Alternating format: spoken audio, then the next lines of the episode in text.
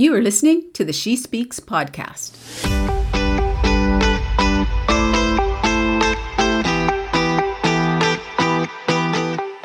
The She Speaks podcast is here to normalize our experiences in life and business by sharing our stories of rising from the proverbial ashes of our real life trials and tribulations. When we share our experiences, we give others permission to keep putting one foot in front of the other, remember to breathe, and to never, ever leave the power of our promising futures on the table. Tune in weekly for fresh new content that will inspire you to share your story too.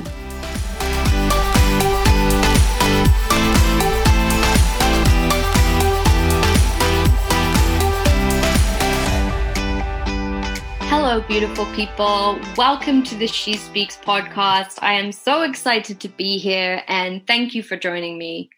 My name is Kate Juniper, and I'm a book editor and writing coach and the founder and CEO of Juniper Editing and Creative, an all female boutique editing and writing house based out of Montreal, dedicated to nurturing, supporting, and empowering rebellious women writers to believe in their creative desires and make them a reality.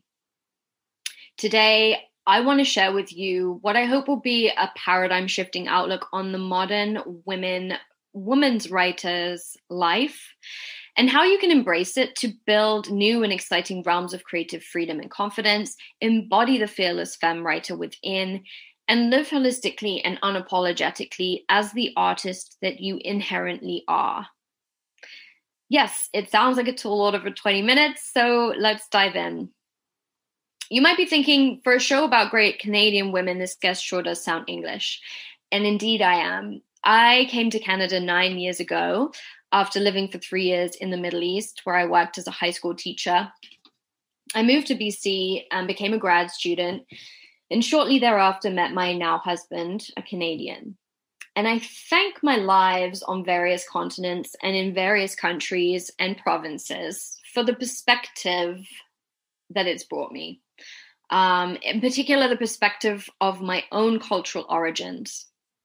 Living amidst different cultures really helps one see the biases within their own culture of origin. And for a person who grew up against the backdrop of rule Britannia, Britannia rules the waves, the past decade and more of my life has been an extremely valuable process of dismantling and reevaluating the assumptions that made up my cultural and personal identities.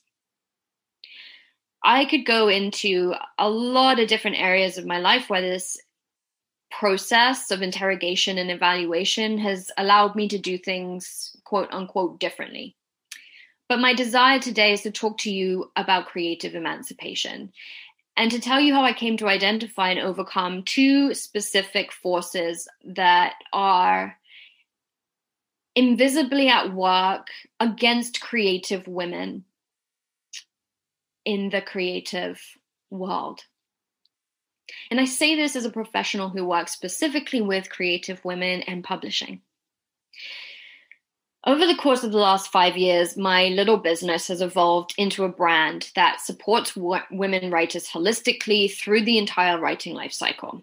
Whether they're finding themselves as a writer, or they're ready to write their book, or they've written the book and need editing and querying guidance. This instinctual and broad approach to serving my community came initially from my own instincts to support and guide my clients through what often proves a very emotionally intense and very mysterious process. And doing so has given me a profound and very intricate outlook on the pains and specific challenges that women writers and artists experience. Because let's face it, these titles are just two among the many that we wear. Whether it's wife or partner or daughter, mother, friend, career woman, housekeeper, homemaker, dishwasher, dog walker, cab driver, project manager, the list goes on. And whilst it's kind of funny, it's also kind of not funny at all. The expectations placed upon women in particular around this idea of the woman who has it all, which really translates to the woman who does it all. This stuff can be deeply damaging and divorce ourselves, divorce us from ourselves. in ways that turn our lives into an eternal to do list. And it tr- translates to some really intense creative struggles and frustrations, not to mention deep feelings of failure in relation to our creative dreams. After all, who the hell actually has time to live the creative life they dream of? Who has the time and inclination to keep going when it feels like there are never enough hours in the day to do everything that life requires of them, let alone find the time to write as much or as well as they may want to? When frustration, confusion, and overwhelm are the primary feelings around what it looks like becoming and remaining a successful writer must mean. When having an intense love for writing is enmeshed with feeling deeply unsure of one's right or ability to write, and a constant stream of questions is running through your mind like is this is my writing really good enough or fashionable enough or genre conforming enough to get published.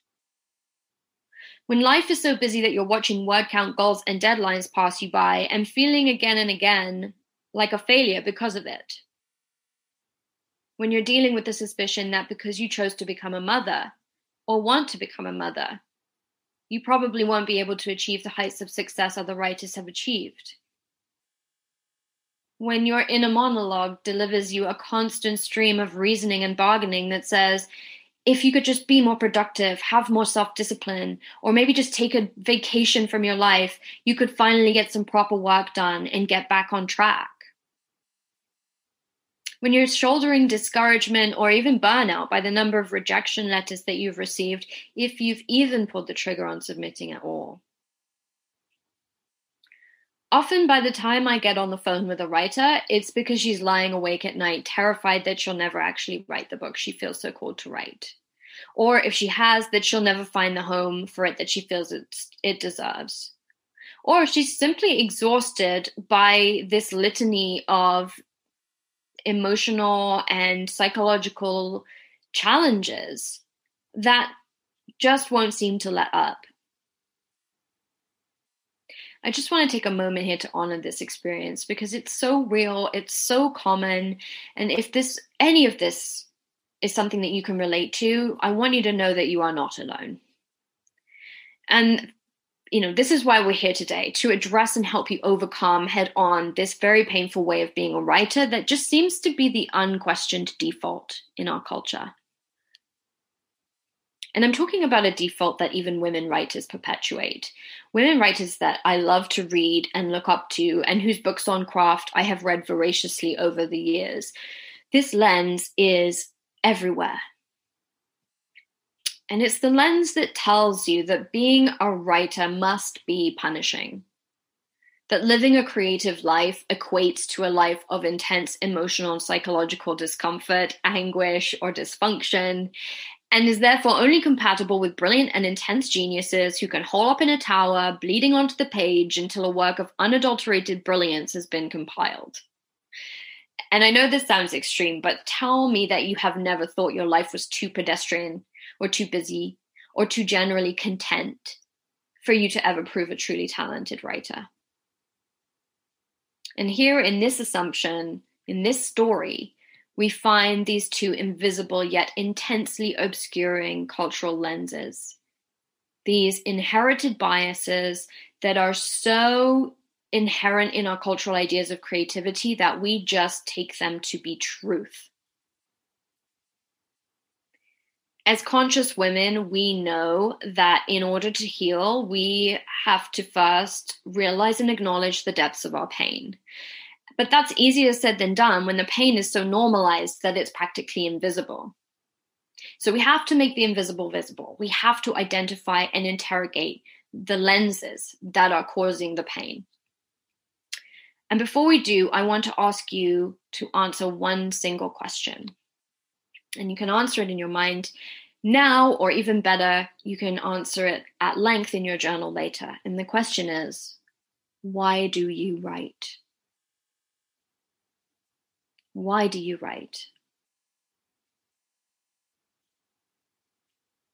And I want you to get really honest with yourself and the origins of your wanting to write. And I'm going to bet that it's probably not got anything to do with money, with accolades, with competition, with success.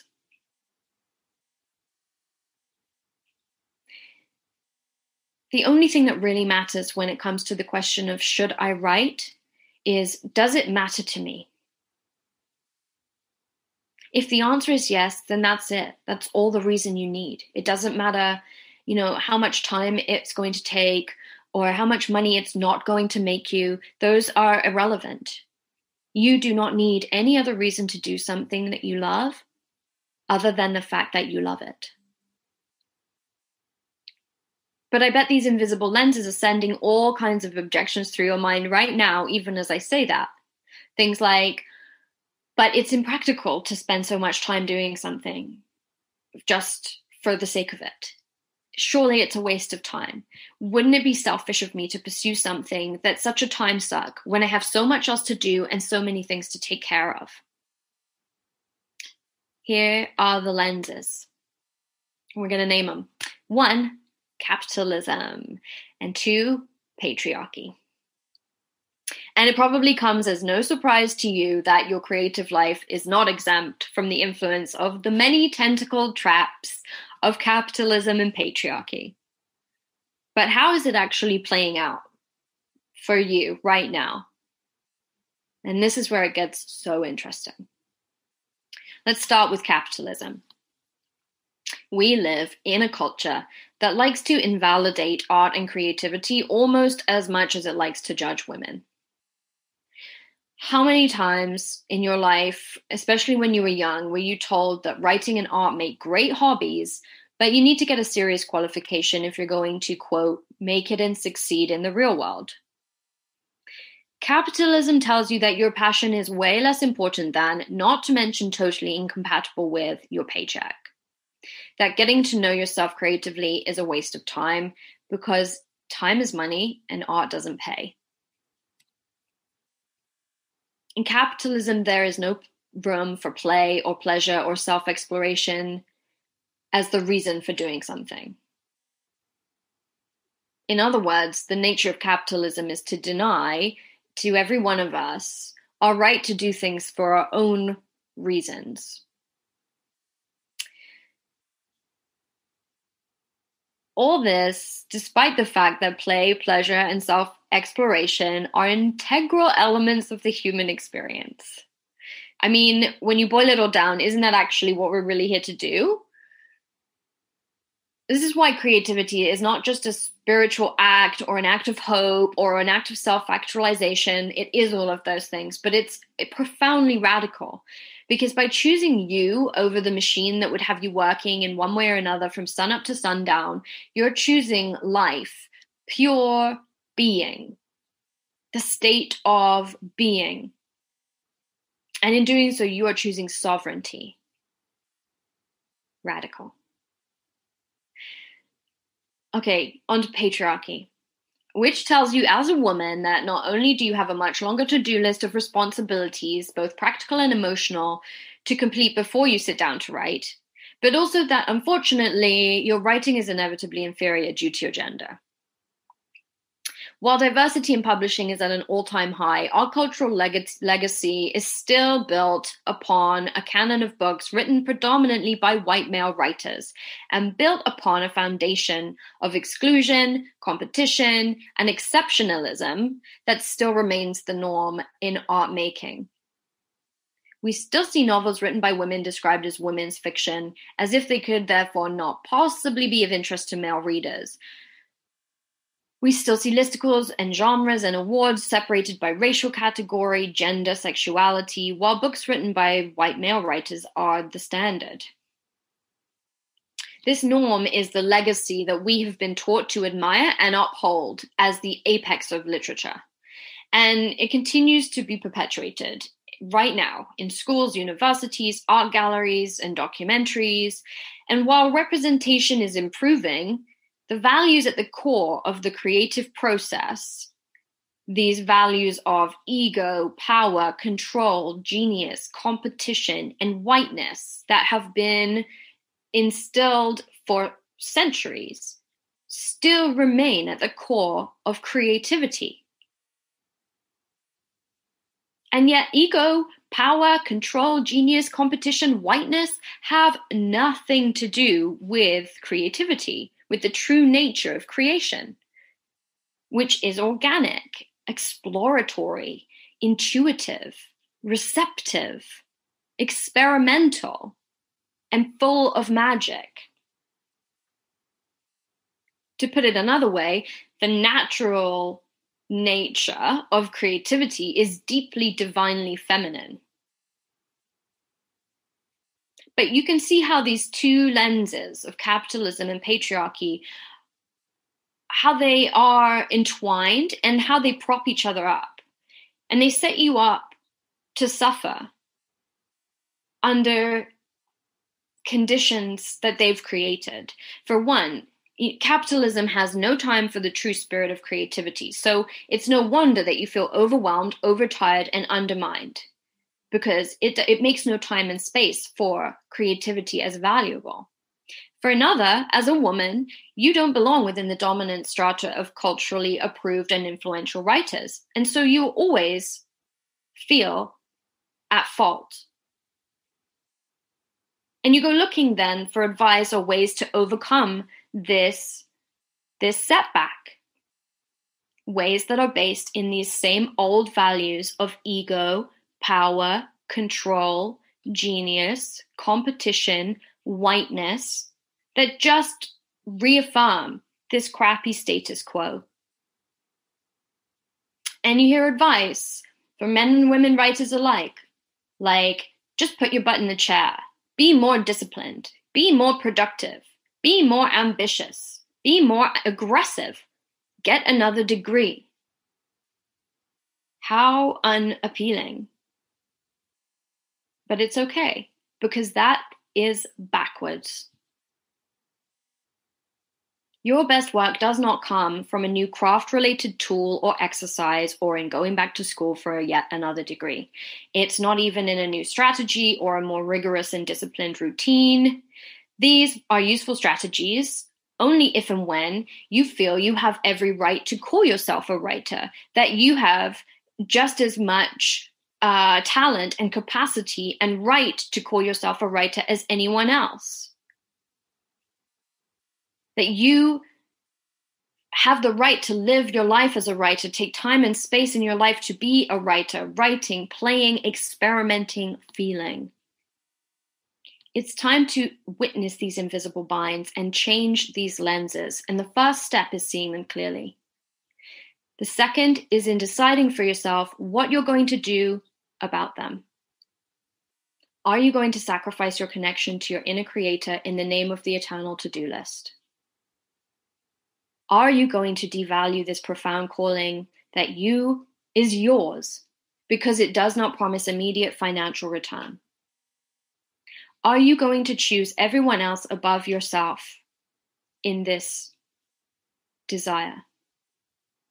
Or are you going to claim what's important to you and have the boldness to let other people know and support you in it?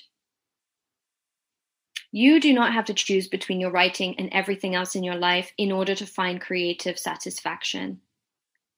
You do not have to embody the values of ego, power, control, genius, competition, whiteness. You do not have to play that game. Nor must you sit down one day resolved to write the very best work of genius the world has ever read.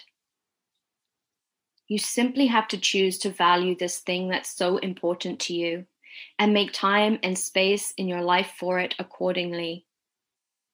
Allowing for the possibility of organic, exploratory, intuitive, experimental, magical creativity.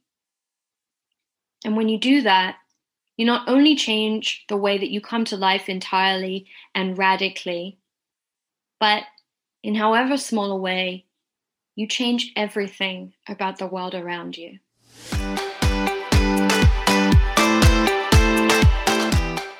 Thank you for tuning in to the She Speaks podcast. If you like this episode, Please be sure to send us a five star rating and review on iTunes to help us reach more listeners. For more information on our publishing services, please visit us at www.gcwpublishing.com.